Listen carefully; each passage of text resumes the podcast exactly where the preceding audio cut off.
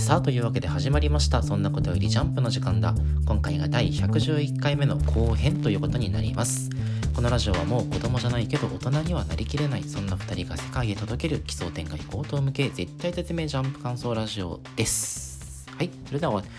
今週も引き続きお相手は私太田と、そして私田中でお送りいたします。さあ、今週のジャンプは2021年第42号少年ジャンプが送る新たな時代を紡ぐ音、ピピピピピピが表紙&関東カラーとなっております。さあ、今お聞きのこちらは後編ですので、この1個前にですね前編が公開されておりますので、まだ聞いていらっしゃらない方はそちらから、どうぞというわけで後編参りたいと思いますが、まずはアンケートの発表からもう一度ですねやっていきましょう。どうぞ。はい、私太田は1位僕のヒーローアカデミア、2位があやかしトライアングルで、3位が新連載のピピピピピピとなっております。はい、私田中の今週の1位は同じく新連載ピピピピピピ、そして2位呪術廻戦、3位僕のヒーローアカデミアとなっております。さあ、前半の方ではピピピピピピ、そして僕のヒーローアカデミアについてお話をしてきたので、後編呪術廻戦から参りましょう。では参ります。僕たちは邦楽ができない呪術廻戦です。なんで今週呪術廻戦俺が入れなかったかって、4年間で何も身についてないことがこうありありとバレるからだよね。あのね、まあ、ラジオお聞きの方は知ってるかもしれないですが、我々ね、太田と田中は法学部卒なわけですよ。法律を学ぶね、法学部卒なわけで、今週の呪術廻戦冒頭でさ、日本の刑事裁判の有罪率は 99% っていうのを見てね、あ、そうなんだと思ったの。ね、で今週一通り読んで、いや日本の司法は腐ってるわって思ってね。まあね、一応その擁護するのであれば、刑事裁判の有罪率が 99.9% なのは 99.9% 有罪にできるものしかね検察が立件しないからなんだけど、なんかね、今週もちょろっと、今週はね、その先週の最後に出てきたこの日車さんっていう人の反省を語る回だったわけなんだけど、この日車さんっていうのが弁護士なわけよ。で、いろいろこういう事件を弁護してきましたとか、うまくいきました、うまくいきませんでしたっていうのが書かれていくわけなんやけど、なんかちょこちょこ法律用語が出るのよね。あ、なんかあったっけ、法律用語って。なんかなかった？でもなんか彫刻とか構図とかあったっけ。なんかね、知らんすぎるね。上告とか控訴とかはさすがに分かるんだけど、でもまあ上告控訴が限界やね。別に大学で学ぶ必要がないというか、なんなら公民でやるようなレベルなんだけど、いやー、我々何をね、それなりに賢い大学ではあったんだけど、マジで何をしてたんだっていうのをありありと見せつけられたよ。まあなんか読んでてそうはならんやろとは思ったけどね。まあまあまあ、これ本当に先に言っときたいのが、なんか一番俺心配してるのが、この呪術廻戦を読んで多感な年頃に読んだ小学生とか中学生って、やっぱこう多大なる影響を受けると思うね。俺たちがそうであったようにね、でその子たちに伝えたいのは、これは漫画なんだぞと、確かにこの呪術廻戦の今週の話では、検察から新しい証拠が提出されなくて無茶な事実認定がされて判決が覆ったとかあるけど、そんなの現実の日本でないやろと。まあないとも言い切れんけど、そんなばっかりではないよねっていう。これでなんか世の中を知った風にな、こうなんかシニカルな子供たちが増えないだろうかと、それが俺一番心配なのよ。いやでもさ、そのシニカルであることも子供の特権な気はせん？ああ、なるほどね。俺たちもさ、だってそこを経て、そう、はいはい、俺たちも中高生の時にブリーチ読んでさ、憧れとは理解から最も遠い感情だよとかさ言ってたじゃん。確かにね。そう、ああいうこの中学生のうちにね、はしかと一緒よ。そういうの経験してね。そう、大人になってからネットをよこしらせると取り返しがつかないってやつね。そういうのにならないように、全てをね、車に構えたままのオタクにならないように、子供のうちに車に構えておきましょうっていう見方もあると思うけど、そっかそっか、一旦こうあえて子供のうちに水暴走にかかるように中学生のうちに道踏み外させてくれる、そんな良心的な漫画なんや。だから今大人になってひろゆきに浸水してるやつらはもう手遅れってことだからそれはまあ真理やけどただね、なんか呪術廻戦今週また他にもちょっとそのいやらしさというかさ、この呪術廻戦特有のその暗さがさあって、まずこのね描かれてる男の子、うん、誰だっけ、容疑者になってる大江啓太くん、はいはい、大江啓太くんがね、もうなんか何かしらのこう軽度の知的障害とかがあるようにしか見えなくて、あ、そう、なんか言われた通りに搾取されてるね、うん、様が軽度の知的障害あるようにしか見えなくて、ドキュメンタリーでも今流れてるんだけど、あるね、詐欺の受け子って知的障害の子がこう引っかかってるんよね、軽度のねこう詐欺の一端を担わされて、で結果前科持ちになってるこうね、ちょっと遅れてる子ってすごいたくさんいて、なんかそれのような暗さも感じるし、あとこの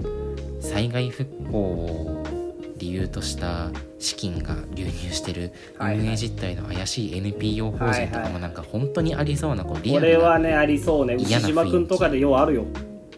ドロッとした雰囲気がね、またなんか呪術の嫌なところよね。でも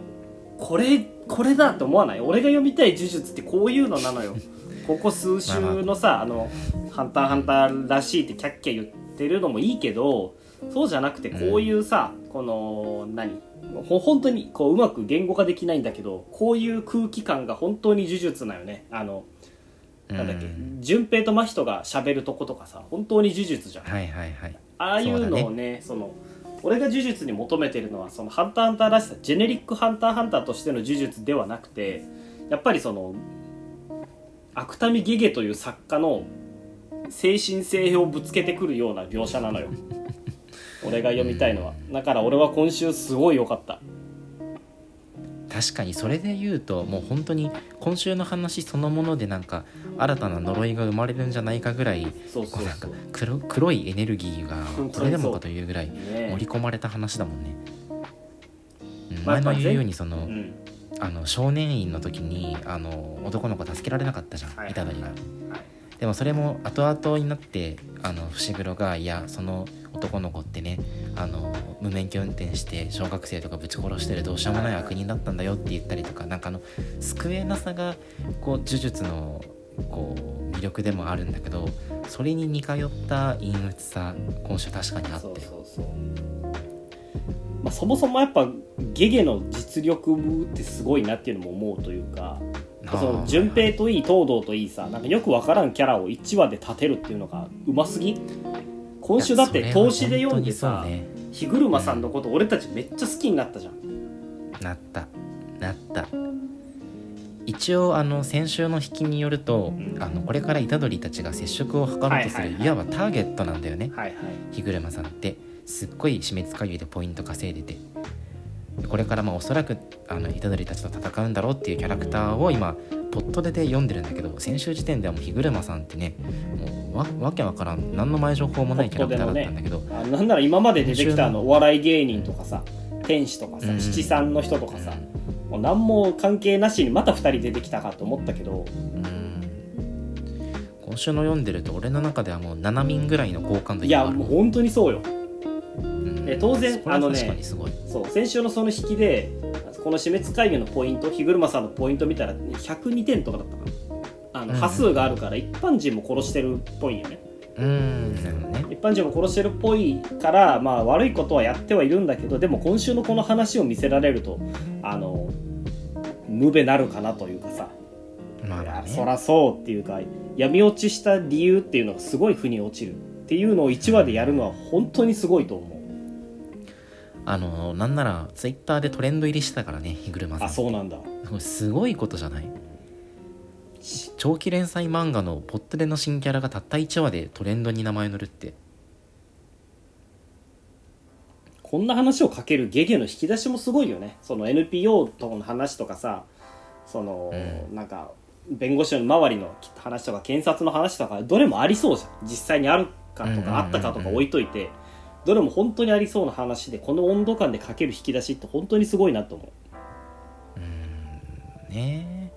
いやー、なんなんだろう ね。全部でもゲゲの実体験かもよ。ゲゲこんななんかリアル放送色だったの。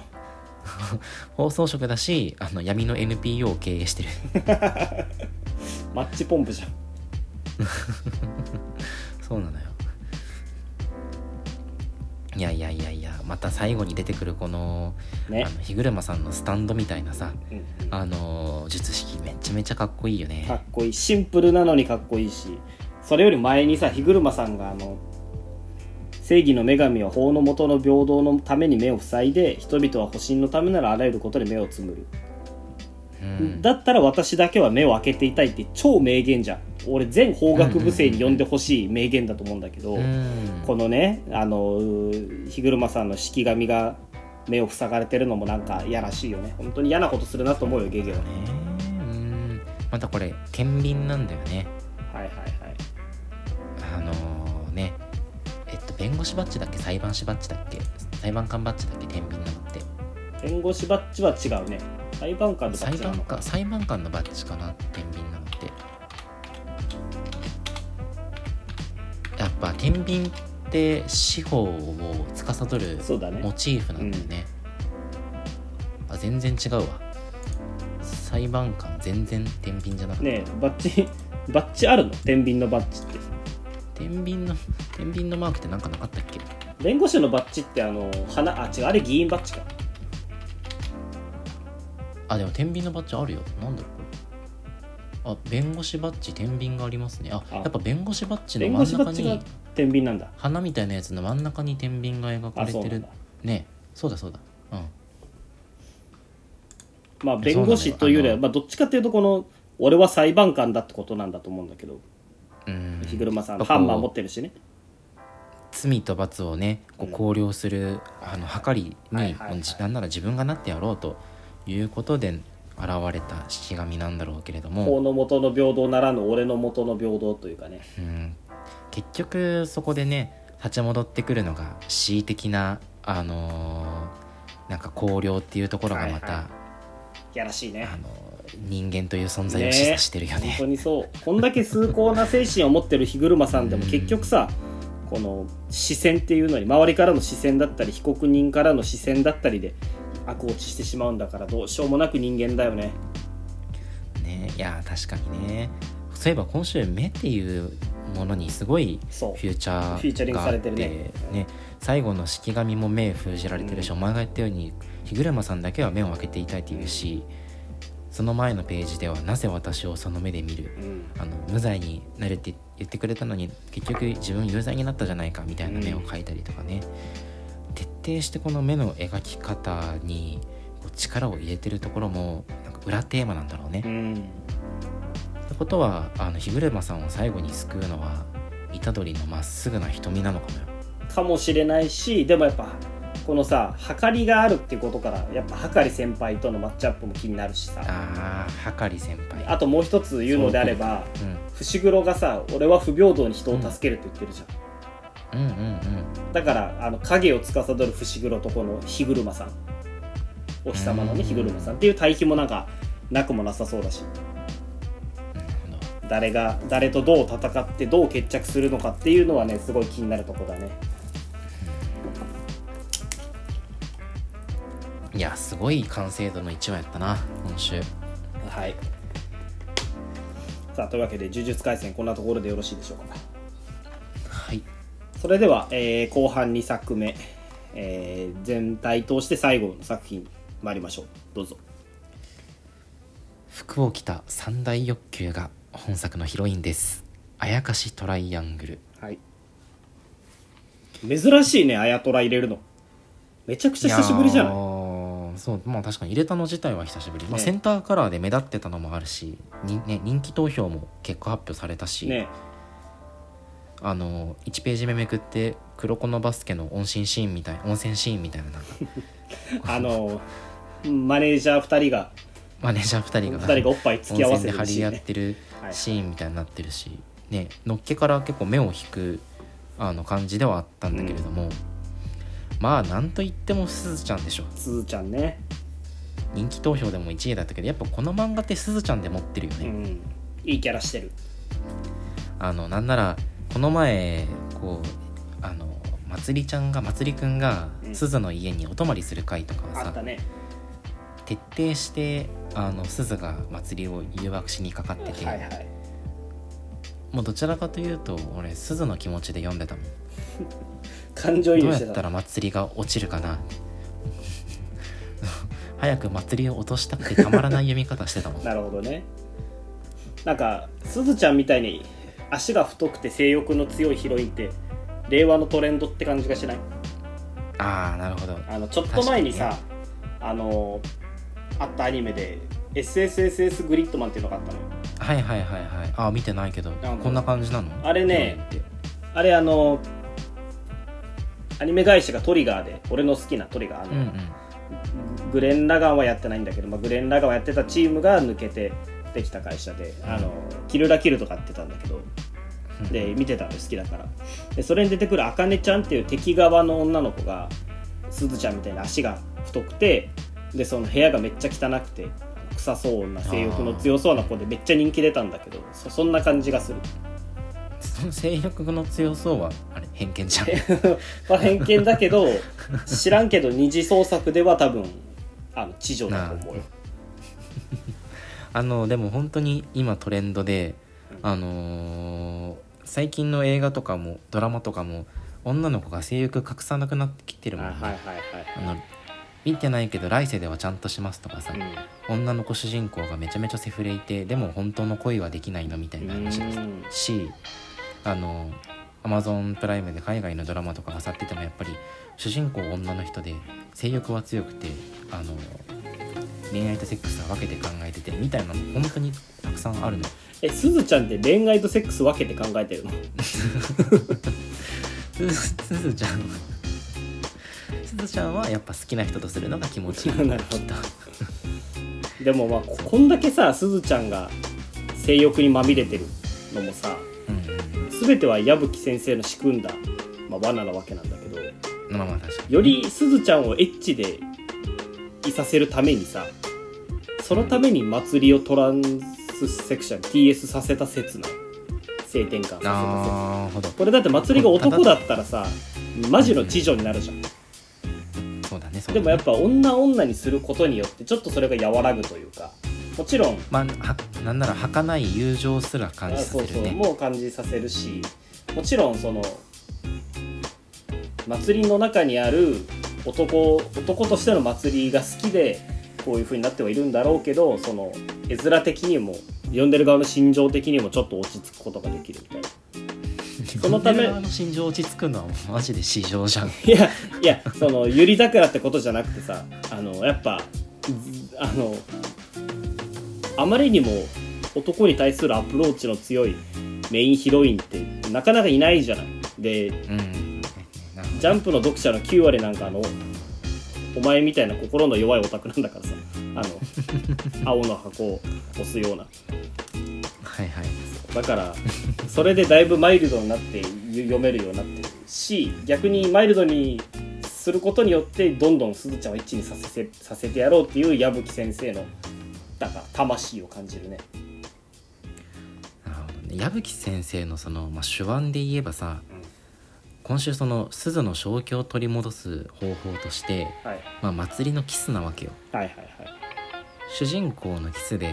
ヒロインが我を取り戻すって100回見た話。なんならもう小さい頃に読んだ白雪姫の世界じゃん。そうだね。それだけベタな手法にもかかわらず、そのすずちゃんが現世に戻ってくるエネルギーが結局すずちゃんの性欲由来っていうのがまた矢吹先生が矢吹先生たるゆえんというかさ、すずのキャラクターをこれでもかというぐらい正確に描写できてるし、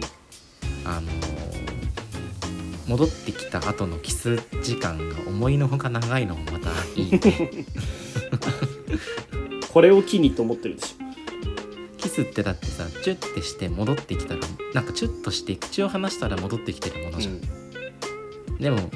すずに関しては意識を戻った後もこうしっかり感触を楽しんで、一度開いた目をもう一度閉じてね、没頭してるもんね、今回の宙に。大物じゃん。いや、そうなのよ。でもやっぱこういう描かれ方すると、いや、さすが俺たちのすずちゃんってなっちゃうじゃん。なるほどね。そんじょそこらのこう青の箱とかのヒロインとは違うわけ。そうだね。でもこれを今後これを軸にやっていくのであればかなり新しいよね。性欲が武器になる。いいよ ね。いいよね。今後まつりちゃんとかすずとかがどんなあれにさ、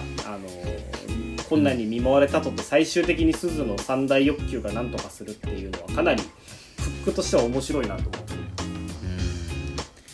うん。その呪力みたいなエネルギーの源としてね。そうだね。リビドーみたいなね。重力が負のエネルギーなら、紛れもない正のエネルギーだと思うから。なんなら正の感じも違うぐらいな。確かにね。そう考えるとバトル展開もありなのかも。今後ね、もっと本格的なバトルしてもありなのかもしれないし。いや、いろいろ破ける話が見れる日もそう遠くないんじゃないでしょうか。はい。人気投票の結果なんだけど、まあ鈴が1位、まつりが2位まではまあいいとして、ね、ラチカ3位、ルーシー4位よ。いや、ルーシー4位はガチだと思う。妥当？これ妥当？ラチカ3位、まあまあ出番が多いっていうのはあるけど、ルーシー4位は妥当。レオちゃんとかが結構来るかなと思う。まあレオもいいけど、でもオタクが好きなのってルーシーじゃん。そっか。ルーシーの1400票はこれキモオタなんだ。そうだと思うよ。でもラチカに入れてるのもロリコンだから、ね、そうだね。ろくでもない読者しかおらんかもしれない。だここで一石を投じたいんだけど、うん、白金に1200票入ってる。これはさ、女児の投票じゃん。女児というか、白金に入れたやつは全員無垢だよね。白金に投票してるのでも小学4年生ぐらいの女子しかおらんはずやから。そうか、ね、ジャンプね、あやかしトライアングル1万3000票入ってるけど、読者 10% は女子なの、ね。そうだね。そうするとね、俺ラチカの1500票もなんならこう女子が親近感的なゆえにと投票して、なるほど。ルーシーもまあその説がこう、その線が拭いきれんじゃん。なるほどね。ラチカの1500票も女子票でしょ、うん、でルーシーも半分は女子票として、うん、ざっと見積もって4500票ぐらい女子票やから。3分の1の読者は女子かな。なるほど。意外とね、先が明るい漫画よね。ね、チャオみたいなつもりで読んでる。ジャンプってチャオだからね。めちゃモテ委員長とか見るもでポンとかの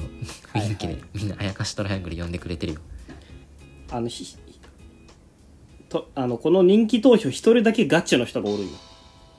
一人だけガチの、どういうこと？一人だけガチで20位にさ、風巻まつりかっこ第9話の黒髪バージョンって書いてあるじゃん。これ俺見たんだけど、第9話の黒髪バージョンの祭り、めっちゃ可愛かった、そうなん。これどういうこと？第9話に第9話に黒髪に髪が黒くなったまつりちゃんが出てくるのよ。可愛かったね。こいつだけガチであやかしトライアングル読んでるかもしれない。分かってるやつなんだ。分かってる。一番分かってるやつの投票なんだ。あやかしトライアングル引いては矢吹先生のことを一番分かってるかもしれない。いやー、やっぱ強いオタクも読んでる。そう、投票したの私ですって言ってる人ツイッターにおるやん。本当？じゃあその人だよ。その人はマジだったわ。アカウントなんだ、あんま言うのよくないね。でもなんか獣っぽい雰囲気を感じる。言うのよくないな、あんま。失礼だな。一人しかいないから言うのよくないな。視聴者が一人減ったぞ。謝っとけ謝っとけ。いや、すいませんでした。獣はもう立派な性癖だと思います。決めつけるでます。はいはいね、というわけで今週も読み応えがありましたね。ジャンプはぶっちゃけ俺の中であやかしトライアングルは未だにただ打ち切られてないだけの漫画なんだけどそんなことないやろいやまあまあまあその票が集まるのは分かるけどそんな言うほどおもろくはないっていう扱いでしかないんだけど、まあうん、確かに性欲がどうなるかすずちゃんの性欲がどうなるかすずちゃんの性欲っていうのもやっぱこうその広瀬を思い出すからよくないんだよな。広瀬すずを思い出しちゃうから。あ、広瀬すずがね、はいはいはいはい、広瀬すずの性欲で物事が決まるみたいなまあまあそういう読み方悪いな矢吹先生頑張っていってほしいなと思います。はい、はい、さあというわけで今週前編後編合わせて4作品お話ししてまいりましたがいかがでしたでしょうか。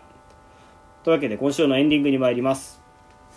ちょっともうジャンプ全然関係ないんだけど最近見たのがさアップルの新商品発売の時期ということで、うん、iPhone とかiPad とかがねこう出た。